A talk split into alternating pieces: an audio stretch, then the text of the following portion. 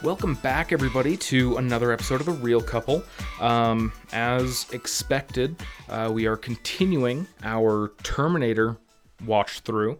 Today, we're going to be talking about the next installment in the lineup. Paige, which Terminator film are we discussing today? Number 4, Terminator Salvation. Yeah, Terminator Salvation. Overall, what'd you think of it? Thumbs up, thumbs down? I'm very meh about this movie. Yeah. So I guess middle thumbs? Yeah, it's not as good as T2. Oh, nothing. But it's not as bad as the third one. Yeah, that's kind of where I'm at. And going into, or as we've been watching, I've been excited to revisit Salvation because I remembered Salvation being pretty enjoyable my first time watching it. Just another disclaimer, going to throw it out there. We are once again dog sitting, so you're going to hear animals in the background. Sorry about that, but like I've said before, you get what you pay for, and this is free. So yeah, I've been very excited to revisit this movie because I remembered liking it in the theater, but I only ever saw it the one time. Mm-hmm. And I was excited to look at it as both a Terminator movie and as just an action movie, you know, because those are two different things, you know. I think as a Terminator movie, it suffers. As an action movie, does it do just fine? Is it pretty good for just an action movie? I don't know. It's fine. Yeah. It did not feel like a Terminator movie to me at all. Yeah, which is other so than the sad fact that they used the name John Connor, like, yeah. It did not feel Terminator to me. Which is so funny because, like, the one thing that all of the Terminator movies have in common is that this is going to occur. The war between humans and machines will happen. And so the one movie that shows us the war between humans and machines doesn't feel like it belongs in this series. It's really sad. And it's very strange. I don't think it's because they did the war between humans and machines incorrectly. It's just they did it poorly, I think. They did it in a way that doesn't feel like what I was told about in Terminators 1 and 2. I'm going to go ahead and blame McG for that. McG deserves a lot of the blame. Is it McG or is it MCG? It's McG. McG. Yeah. Okay. Yeah, the director of the fourth Terminator film. Like, Terminator is one of the most iconic IPs ever. Intellectual properties. Like, it's so iconic. Even, you know, you up until now had never seen a single Terminator movie, mm-hmm. but you knew what the Terminator was. Yeah. You know, back when Arnold Schwarzenegger became governor of California, there were so many shirts that said Governor. Like, so many people make reference to this movie in so many different things. And the fourth movie in this series was handed to a guy who, at that point, had done basically nothing. Yeah, he had done music videos and the Charlie's Angels movies, and that's pretty much it. I'm sorry, but Universal, what the hell were you thinking? Right? Like, Christian Bale didn't even want to do it. Yeah, we read at some point that Christian Bale straight up said to his face, "I don't see anything in your filmography that suggests you're up for this task." And he pretty much said, well, I've got to get there somehow. And, you know, everyone has to get there somehow. Bro, that is such a leap. Oh, yeah. Like, well, and also with this one, like, obviously John Connor was recast mm-hmm. as Christian Bale. Yeah. Schwarzenegger wasn't in it. Mm-mm. They superimposed his likeness for like 5 whole seconds. Yeah. But I think that's where I was kind of iffy on it, is that there was nothing grounding it as a Terminator franchise. Yeah. What I'm watching. Obviously, the name John Connor is used, but like other than that, what is there really that grounds it in the franchise? I mean, I think a lot of it, John Connor's whole mission in this movie is to locate and protect Kyle Reese for reasons only the audience knows. Yeah. Which I think is a cool idea, that he isn't really telling the people around him. There's a civilian out there of utmost importance, and none of you are allowed to know why. And none of you are allowed to know how I know. And, you know, it's an interesting concept. It should be an interesting story. But again, the execution is just so friggin' bad. One question I have. Yeah. Obviously, they send Kyle Reese back in time at some point. Right. Is it not, like, close to the events of this movie? I don't think so. Okay. I would expect the sending him back in time takes place just in my mind. There's nothing to confirm or deny this, I don't think. I would expect once he meets up with John Connor, they're going to work together for about 10 years. Okay. Before he gets sent back. Okay. That makes more sense, because I was like, they didn't mention anything about time travel. No. They, like... In fact, I wouldn't be surprised if, like, Skynet and all of the powers that exist in this world at this point, at the time of Terminator Salvation, I don't think the secrets of time travel are even close to being cracked. Oh, okay. I don't think they're... Wow, they make a lot of progress in 10 years. Yeah. I mean, you know, they... In the Marvel universe, from the moment of, hey, we should travel back in time, to Tony Stark figuring it out, I think it's like a few weeks. Yeah, Tony Stark cracks time travel pretty damn quickly. So, and he's a normal person. The concept of a computer figuring it out, it could happen quite quickly. I don't know. As I was rewatching this, well, no, not as I was rewatching it. In the days since we watched this, the thing that really just kind of broke my heart about this is how relentlessly forgettable it is. Oh, it's so bad. And there's so much about it I want to love. Like, I want to love Christian Bale. Yeah. But I don't. Yeah, and that's another thing. I don't think there's necessarily anything bad about Christian Bale in this. It's just that the script handed to him never quite gave him enough moments to shine. The only memorable thing about Christian Bale and this movie is his freak out on set. Yeah, as soon as, like, before the credits even ended, I looked up the infamous Christian Bale freak out, which you had never seen, never heard about. I think I'd heard about it. Okay. But I don't think I'd ever placed where it was. Yeah. And you definitely never heard the audio, right? No. Okay. Yeah. I remember when that landed, and it circulated the internet like wildfire. For those of you who don't know, he freaked out on a lighting guy. Yeah. He had several dramatic or fairly intense takes pretty much ruined because this one lighting guy kept just doing, like, stuff in his peripherals and stuff, and just distracting him. And so finally, instead of being like, hey, bro, you're ruining takes, I need you to pause that so that I can focus on this scene. Instead, he lost his damn mind. Oh, so bad. And it gets pretty bad. It gets pretty aggressive, which it's Christian Bale. So one of those actors that doesn't oftentimes get told to chill.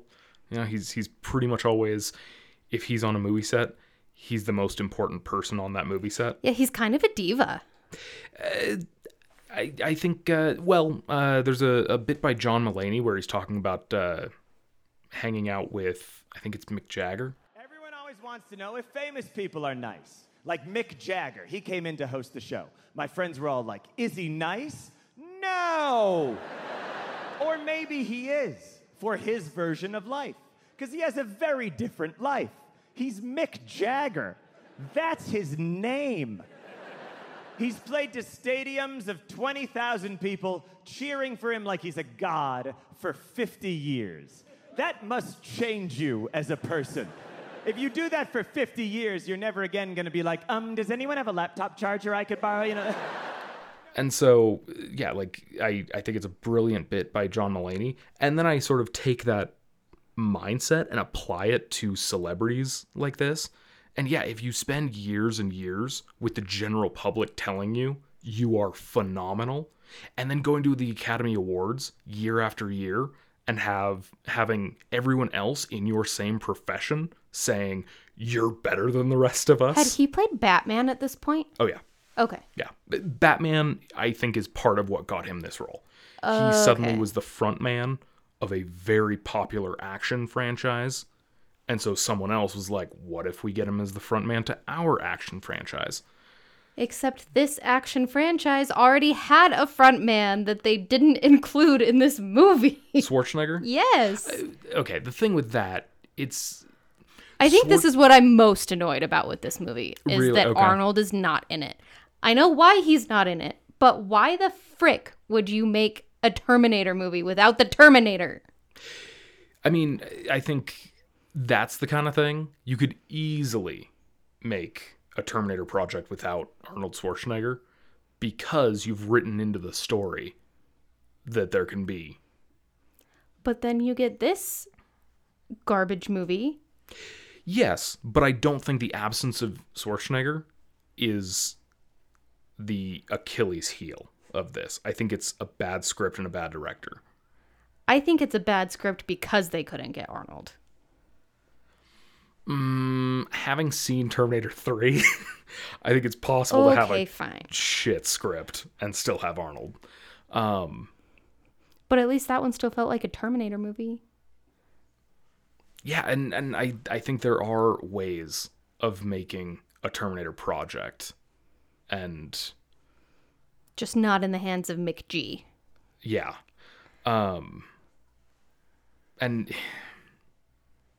Yeah, there are certain things I want to say, but I kind of need to wait until we've both seen the entire series. So I'll hold off on that. But yeah, this was... I believe this came out just before Avatar. And the interesting thing about that, pretty much McG went to James Cameron to kind of ask for his blessing. Yeah, in New Zealand. Yeah. To kind of ask for his blessing, any tips on handling a Terminator project.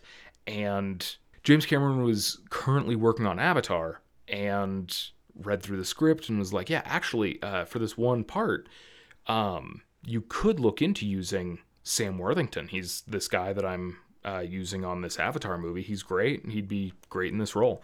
And so that's how Sam Worthington got the role in this movie. But... yeah, as we were coming back into this, something that I kept telling you, it feels like Terminator Salvation has a good idea and then an interesting idea. And instead of making those two different movies, they put them into one and then decided to focus more on the interesting idea rather than the good idea. And the interesting idea is Sam Worthington being a non-self-aware Terminator. And I do think there's a way of writing that story to be fascinating. Yeah, I did like that concept. Did you like the execution? No. Okay, yeah. So we're on the same page. Yeah, it was just like... I like the concept. They fumbled the ball so hard on that one. Yeah, and I think there are other things that if you drop certain aspects, it gets a lot better. Why is Helen Bonham Carter in this?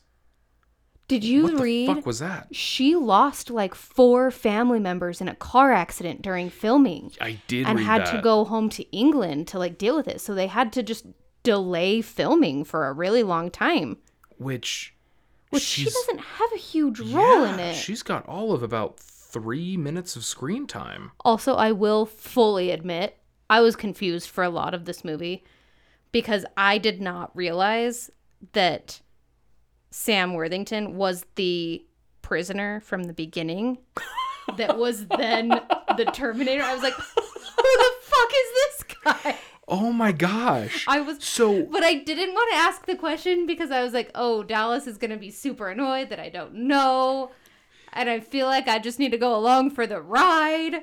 But you were watching the screen during the first scene. Yes. And then you saw him later in the movie. Yes. And you just didn't realize that was the same person. I think maybe he just has like a generic look to him. Like, he's a white guy with brown hair. I kind of feel like there's a chance if I hadn't seen other things with Sam Worthington in them, I may have had that same. And I didn't realize that I had seen other things with him in it until I looked him up on IMDb. You didn't recognize him as the guy from Avatar? No.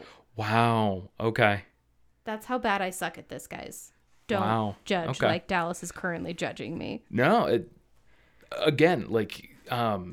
Because I've always been into movies. And so when Sam Worthington suddenly came out as like the up and coming guy to watch in Hollywood, which was like 2009, because right around that time we got obviously Terminator Salvation and Avatar, but then we also got the remake of Clash of the Titans, and he was front and center on that movie as well. And so yeah, he was in a lot of places, and he was going to have a very interesting career. Then he didn't. Yeah, what happened there? I think it may have just been Avatar was so big and all of us were waiting for the Avatar sequel that no one really wanted to touch him because he's going to be in the Avatar sequel, right? Yeah. Oh, yeah. Okay. He's still Jake Sully. Okay. But yeah. And then when Avatar became the most successful thing ever in the world, and then there was the backlash where everyone was like, you know what? Actually, this movie sucks. One big complaint a lot of people had was that a lot of the acting was very, like, wooden and stuff, which, if most of the acting in that movie is being done by Sam Worthington, and everyone's saying the acting is wooden, they're saying Sam Worthington isn't a very good actor. But unfortunately, a big reason why it may be lacking in certain moments is because most of his role is on a soundstage, virtually a black box. Which, do you know what black box means? No. Okay, so in high school and college level theater, black box is the room where you didn't build a set. It's just like a pretty blank stage, and there's just like a few boxes or chairs or whatever, and you have to really like pantomime a lot more, and the audience sort of has to imagine whatever you're helping them know is there. I see. So yeah, black box is pretty much just like blank canvas acting. So yeah, and that's very much what they had to do in Avatar. They're just in mocap suits, and they're running across pieces of foam and being like, oh, these giant leaves can hold our weight. And this gray thing that I'm mounting is a horse. This thing is a horse. And then, a bunch of crew members are shaking this thing. And they're like, oh, this bird is flying. It's not a bird. It's barely a saddle. I didn't think Sam Worthington did a terrible job in Terminator. No. I don't think he was great. Yeah, and again, I think that's... But I think that's more on McG than anyone else. McG and the scriptwriter. Yeah. It's really, really interesting how you can have phenomenal actors and actresses who can take a bad script and make it good, but then there is like this threshold where the worst script in the world, not even the best actor can resurrect it. Yeah. Or it's just you kind of have to write to your actors and actresses' strengths. And I think they didn't with this. No. I don't think they knew their actors well enough to do that. It's the kind of thing, if they were to ever announce that they were remaking Terminator Salvation, I think I'd be really interested in seeing it. I think in the hands of a better director and scriptwriter, it could be great. Yeah, because there are those remakes where, you know, it's a very different script, but still the overall plot points are still hit, mm-hmm. but it feels very different, and in the hands of a completely different director and stuff. There are times remakes are better than the original. And yeah, if someone were to really say there was potential in Terminator Salvation, but just a lot of, you know, ball fumbling, and someone much more capable were to tackle it again, I'd be hyped. Oh yeah. I think that they should actually use Terry Crews if they ever remake. Yeah, that is. I'm such very sad that he was cut. Yeah, his role was cut. You do see really quickly a corpse played by Terry Crews. Shout out to Terry Crews. Yeah. He owns our wedding present. He does. Fun fact. Yeah, we were gifted an Iron Giant statue. And just were poor newlyweds who don't have a very big apartment and never had a place to really put it. Yeah, we couldn't display it. If we could display it, we couldn't display it safely, you know, without a dog bumping into it and stuff. So we finally gave it back to our parents' store. Once again, shouting out Blast from the Past in Burbank, California. And apparently, Terry Crews ended up buying it. So, if Terry's listening to this, enjoy that Iron Giant statue for us. We have a washer and dryer now, thanks to that. Yeah, we got a washer and dryer as a trade. One other thing. How'd you feel about Anton Yelchin playing Kyle Reese? That's his name? Yeah. Oh. I don't know. Fine. Okay, I guess another question. Do I know who this man is? Okay. Shit. You said you've seen the first Star Trek film? Yes. He plays Chekhov, the Scottish. Like Chekhov's gun. Same spelling, but the Chekhov you're referring to is like a famous screenwriter or something like that. But clearly I did not remember. And you've never seen Charlie Bartlett. Oof, that is sad. Yeah, Anton Yelchin was one of the biggest tragedies in Hollywood. Is he dead? Yeah. Oh, he died at 27. He died at 27. So, with that said, what do you think of him as Kyle Reese? Like, based on this performance, would you want to see more from that actor? I mean, I wouldn't be opposed to it. Yeah. Anton Yelchin, for me, and I mean, you haven't seen... I just don't feel like it was, like, super memorable. Yeah. But again, I don't think it was any of the actor's fault. Yeah. For me, I remember going to see this because at that point, Anton Yelchin just seemed like such an amazing new actor that was just getting all of these great roles and really knocking every one of them out of the park. He was just so fun to watch. He felt like Tom Holland. Oh, okay. Like, he's just this young, young-faced kid who keeps getting these roles of all these likable characters with, like, a lot of responsibility on their shoulders, who has to, like, rise to the occasion, step up, mm-hmm. and step into this new destiny.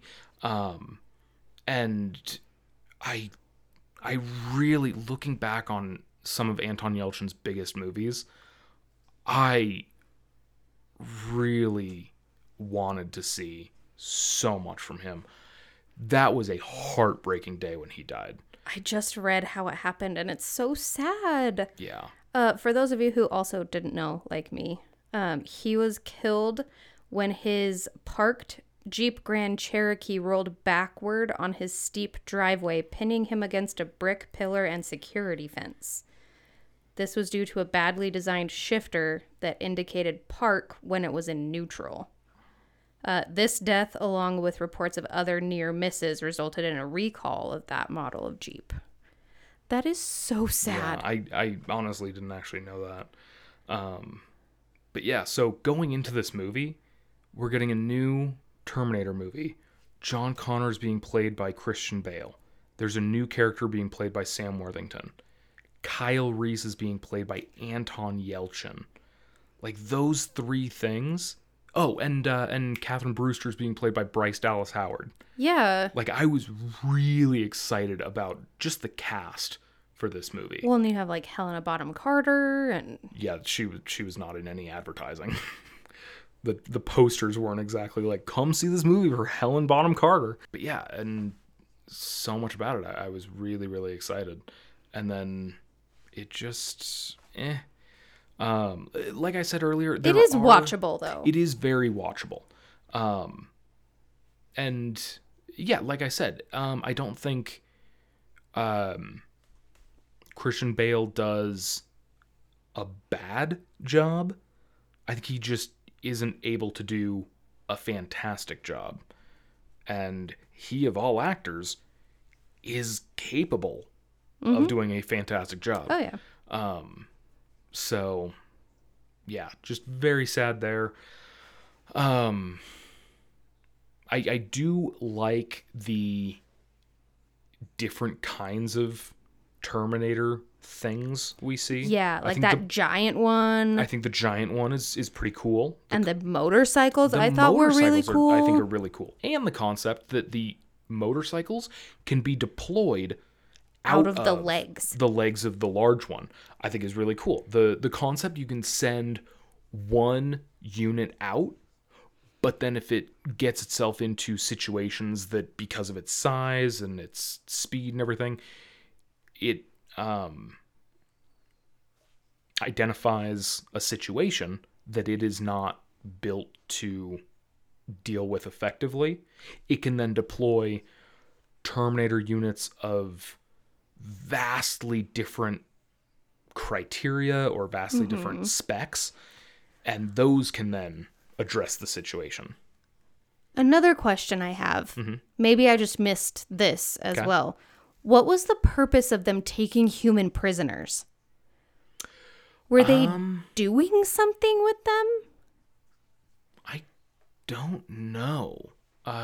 Because, like, a big part of it was them, you know, collecting all of these leftover humans in that giant Terminator cage thing. Yeah. And then taking them and keeping them in cages at Skynet. But, like, what? Why? Yeah. Did that ever get explained? I don't think so. And if it did, well... Because, like, if it's a war against humans, Terminators can just terminate them. Like, what would be the point of keeping them around? And there's that moment when all of them are being marched through that one room, and one of them, like, scans faces and it IDs Kyle Reese. Kyle Reese. Why not just napalm the whole room at that point? Like, yeah. Is it just because, like, it makes for a cooler story? Probably. But I just want to make sure I didn't miss it. Yeah, another one of those trivia facts that we came across. This was supposed to kick off a trilogy of, like, Terminator Future War movies. And because this one did so poorly, the other two were shelved. There's a chance they were going to go more into detail on that in another movie. There's a chance that it was going to be kind of a Matrix-y thing where you use people as batteries. Oh, interesting. But, yeah. So many different things. Maybe they wanted... almost to, like, hunt people for sport in order to, like, gather information on how to most effectively. I know, and part of me was like, are they doing it so they can come up with different, like, skins to put on their Terminators? Appearance models, yeah. I don't know. Yeah. One thing, while we were watching the movie that I was like, what the hell? Why?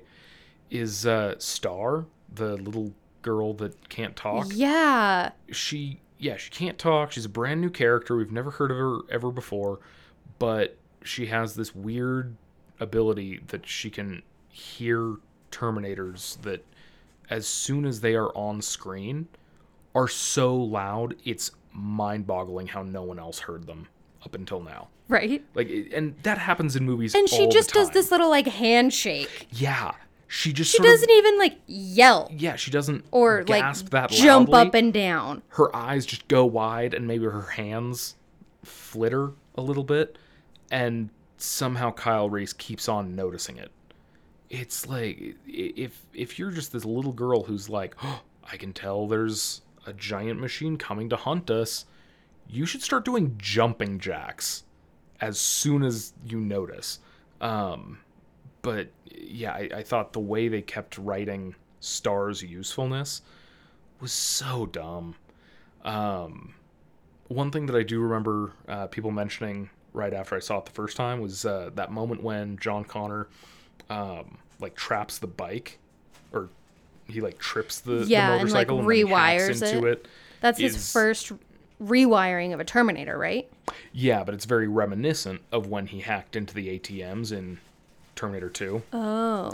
So yeah, that's really cool. One thing that, upon rewatch, doesn't really make too much sense. Once he hacks into that motorcycle, he then hops on that motorcycle and rides off. Mm-hmm. If that motorcycle is a Terminator that is self-driving, why did they build it with a seat? And if all of its steering and stuff is done internally, why would it have handlebars? I was wondering that same thing. I was like, what is, like, obviously it looks cool because it's like a motorcycle. It looks great, yeah. But yeah, once you think about it, there is no reason this thing should function like a motorcycle. Like a motorcycle would. It only does so that it can be hardwired. Exactly. And ridden off into the distance. Now, if... I feel like if they were to put in some sort of a scene where there's the moment when Sam Worthington comes across the... I think they say it's a T-600, but that, like, big bulky Terminator with, like, the Gatling gun that Kyle Reese saves him from. Mm-hmm. If you have a moment where there's a T-600, T-700, maybe even a T-800, I don't care, where they're kind of pinned down, or the thing, you know, kills a target or something and then just needs to leave, but it doesn't want to walk back to Skynet or whatever, then you could have a moment where they deploy one of those little motorcycles, it arrives, and the you know, humanoid Terminator is able to mount it and ride that back. Then you've just explained why you would build a seat on these, or, you know what I mean? Mm-hmm. Did that make sense? Yeah. Yeah. But yeah, if you never show a Terminator mounting one of the Terminator motorcycle things, there's no reason for... So, yeah.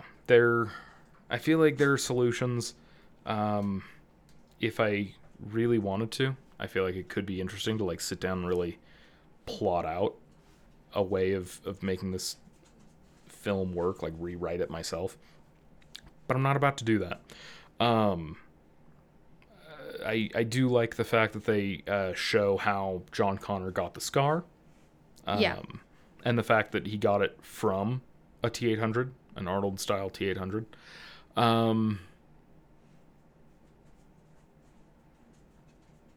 I saw somewhere the other day, and this just sort of strengthens that point. The concept from Terminator 3 that Skynet sends an Arnold-looking Terminator to go kill John because he has such fond memories with an Arnold-style Terminator is so stupid. It really is, though. The concept that John Connor, this, like, brilliant Terminator killer guy, is suddenly gonna see an Arnold Schwarzenegger and be like, my best friend! I taught one of those how to high five. I'm pretty sure that one is just as friendly as the one I met when I was 9. This one definitely doesn't want to kill me. Yeah.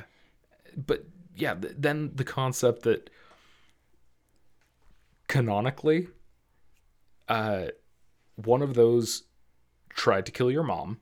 Oh, yeah. One of those protected you once, but then one of those protected you a second time, and right before you parted ways, it tried to kill you again. And he also told you that he was going to kill you. Yeah. And then you got the scar from one of those. And then you meet fifth one in your lifetime. And that's when you let your guard down. That's when you forget about it. Yeah. Just so stupid. And again, I think that reinforces the point that although this movie is pretty meh, at least it's better than 3. Yes. I think if you go into it wanting to just have a nice popcorn action film, you could probably enjoy it. Yeah, I kind of feel like this is maybe a Jurassic Park 3 of the Terminator films. It's like... Oh, okay, yeah. Based on the first movie, you should never have to check your brain at the door with this franchise. It should always be a very well-written, well-thought-out franchise. Unfortunately, there are some where it's just dumb. And Jurassic Park 3, of the Jurassic Park ones, if you check your brain at the door, it's still pretty good. For me, even if I check my brain at the door with all of the other Jurassic Parks, they still suck ass. Yeah. With Terminator Salvation, I feel like check your brain at the door. All right. Yeah. Just have fun and you'll have fun. But yeah. Don't think too hard. Yeah. Like we do, apparently. Yeah. And I know I've probably just pissed off a lot of our listeners because those knuckle draggers are probably sitting there like, oh, what? What about Jurassic World? That movie rocks. No, it doesn't. Newsflash. It sucks. I would say it's the worst of the franchise, but then they made Fallen Kingdom and proved me wrong that you could make a worse movie. And then they went ahead and made Dominion and proved me you can have a movie even worse than Jurassic World and Fallen Kingdom combined. Dude, the Jurassic World trilogy is one of the most offensively bad sets of movies to come out in years. And the fact that they keep getting funded is ludicrous. Maybe we'll do a podcast series on it. Maybe. Let us know what other series you would like us to go through. We're kind of enjoying this. Yeah. And by kind of, we're really enjoying this. I'm really enjoying this, yeah. We have, 2 more Terminator films? We have 2 more Terminator films. Those will not be the next 2 movies that we talk about because we've got Avatar 2 coming out in a week. Yes. That's definitely going to get an episode. Yes. I've been wanting to do an episode on Avatar 1. I don't know if we'll be able to get that to happen before the second movie comes out. We'll see on that one. Yeah. Stay tuned. Yeah, because I have a lot of thoughts on Avatar. I love Avatar to this day. I still think Avatar is the bee's knees. Dallas could probably do an episode without me on Avatar. I definitely could. Oh my gosh. I could ramble about that movie. Wow, did you hear how excited he just got about the thought of doing an episode without me? No, it's just... rude. I could fail to shut up just as easily without you. So yeah. Any other thoughts on Terminator Salvation? I think we pretty well covered it. Yeah. Sorry that we're a week delayed getting this one out. Yep. We had Thanksgiving travel, mm-hmm. and Dallas did some other traveling. I did. You went on a road trip to Denver. I did that. And then life happens sometimes. Life happens. Yep. I work in an accounting office, and month end happened, and so thanks for being patient as we got this episode out. But let us know what you think about Terminator Salvation. Yeah. Just real quick, going through our list. Real quick. Cinematography. The only time I found the cinematography to be like, oh, that's interesting. Not the first time we see John Connor, but he comes out of the hole, the first mission, they go down into that big pit. They come out. After they find the human prisoners. Yeah. They come out. We find the Terry Crews body, and then he gets into the helicopter and takes off, and then the whole place explodes, and he crashes, and gets out, looks around, and gets attacked by another Terminator. that's all visually it's meant to look like one take. Clearly, there's no way you can do all of that in one uncut film reel. But I really liked the fact that they executed it in a way that it all comes together as one continuous shot. That's one part of the movie that I'm like, ooh, someone worked hard. Someone had an interesting idea. And I think it works out pretty well. Choreography, I don't think is anything to write home about. The music and score. I am really happy to get the... That was the only memorable thing about that. Yeah. I can't tell you anything else about that score. Yeah. I meant to show you the... initial teaser trailer for this before we recorded the podcast, but that was a pretty cool teaser trailer. It showed when the girl, Moon Bloodgood's character, which, fun fact, actress's name is Moon Bloodgood, which is cool. When you see her hanging from the parachute and a bunch of other helicopters flying and stuff, it's all very military stuff, but it doesn't outright say this is a trailer for the new Terminator movie. You keep seeing all of these different things, and then you hear this radio static sound, and then all of a sudden the radio static forms the iconic Terminator sound, and I remember sitting there in the theater and being like, what is this? And then all of a sudden that sound hits you and you process what it is. And it's like, oh, is this Terminator? And then it switches from static sound to the drums, the da-da-da-da-da, and...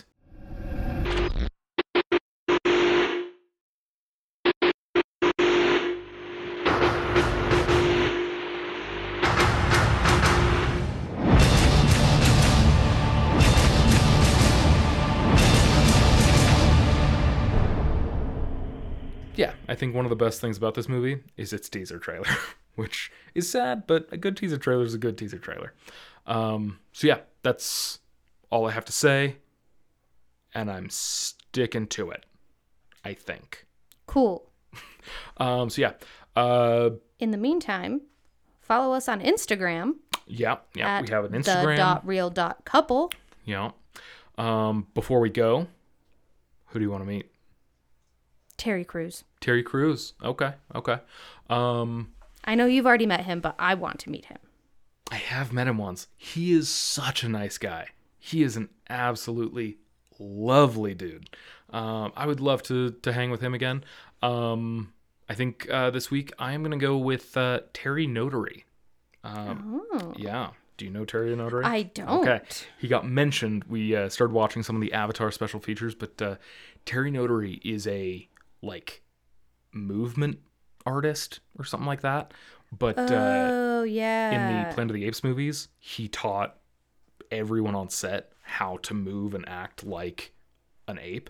But if you watch some of the behind the scenes stuff, he goes very much into detail of if you're playing a gorilla, you move very differently from the people playing chimps. If you're playing a chimp, you move very differently from the orangutans, or all of that stuff. And he's been in so many different things, playing moving like an animal or all that stuff. But really, really phenomenal work every time he has a role that requires motion capture and inhuman style body movements. Going with Terry Notary. I think that's everything. You can listen to us on Apple Podcasts, Spotify, Stitcher, Amazon Music, Google Podcasts, and Radio Public. I looked into one of those the other day, and I have no idea how to find us. I think it was Radio Public. Radio Public may not be working right now. I couldn't even find Radio Public. Okay, it was on Radio the Public. App Store. Yeah. So hopefully none of you are using Radio Public, but if you are... If you're currently listening to us on Radio Public, good for you. You've done what we could not. Teach us how. Teach us how. But yeah, like Paige said, if there are any, as we're getting to the end of the Terminator series, if there are any other franchises you want to listen to us tackle, please let us know. I think if we finish this series and it's still December, we may just tackle some... We may do some Christmas movies. Yeah, we may do some Christmassy movies. But yeah, great to be back. Yeah, and we missed you guys. Yeah, we missed you guys. Hope you missed us as well. Have a good one. Have a great day. Bye. Bye.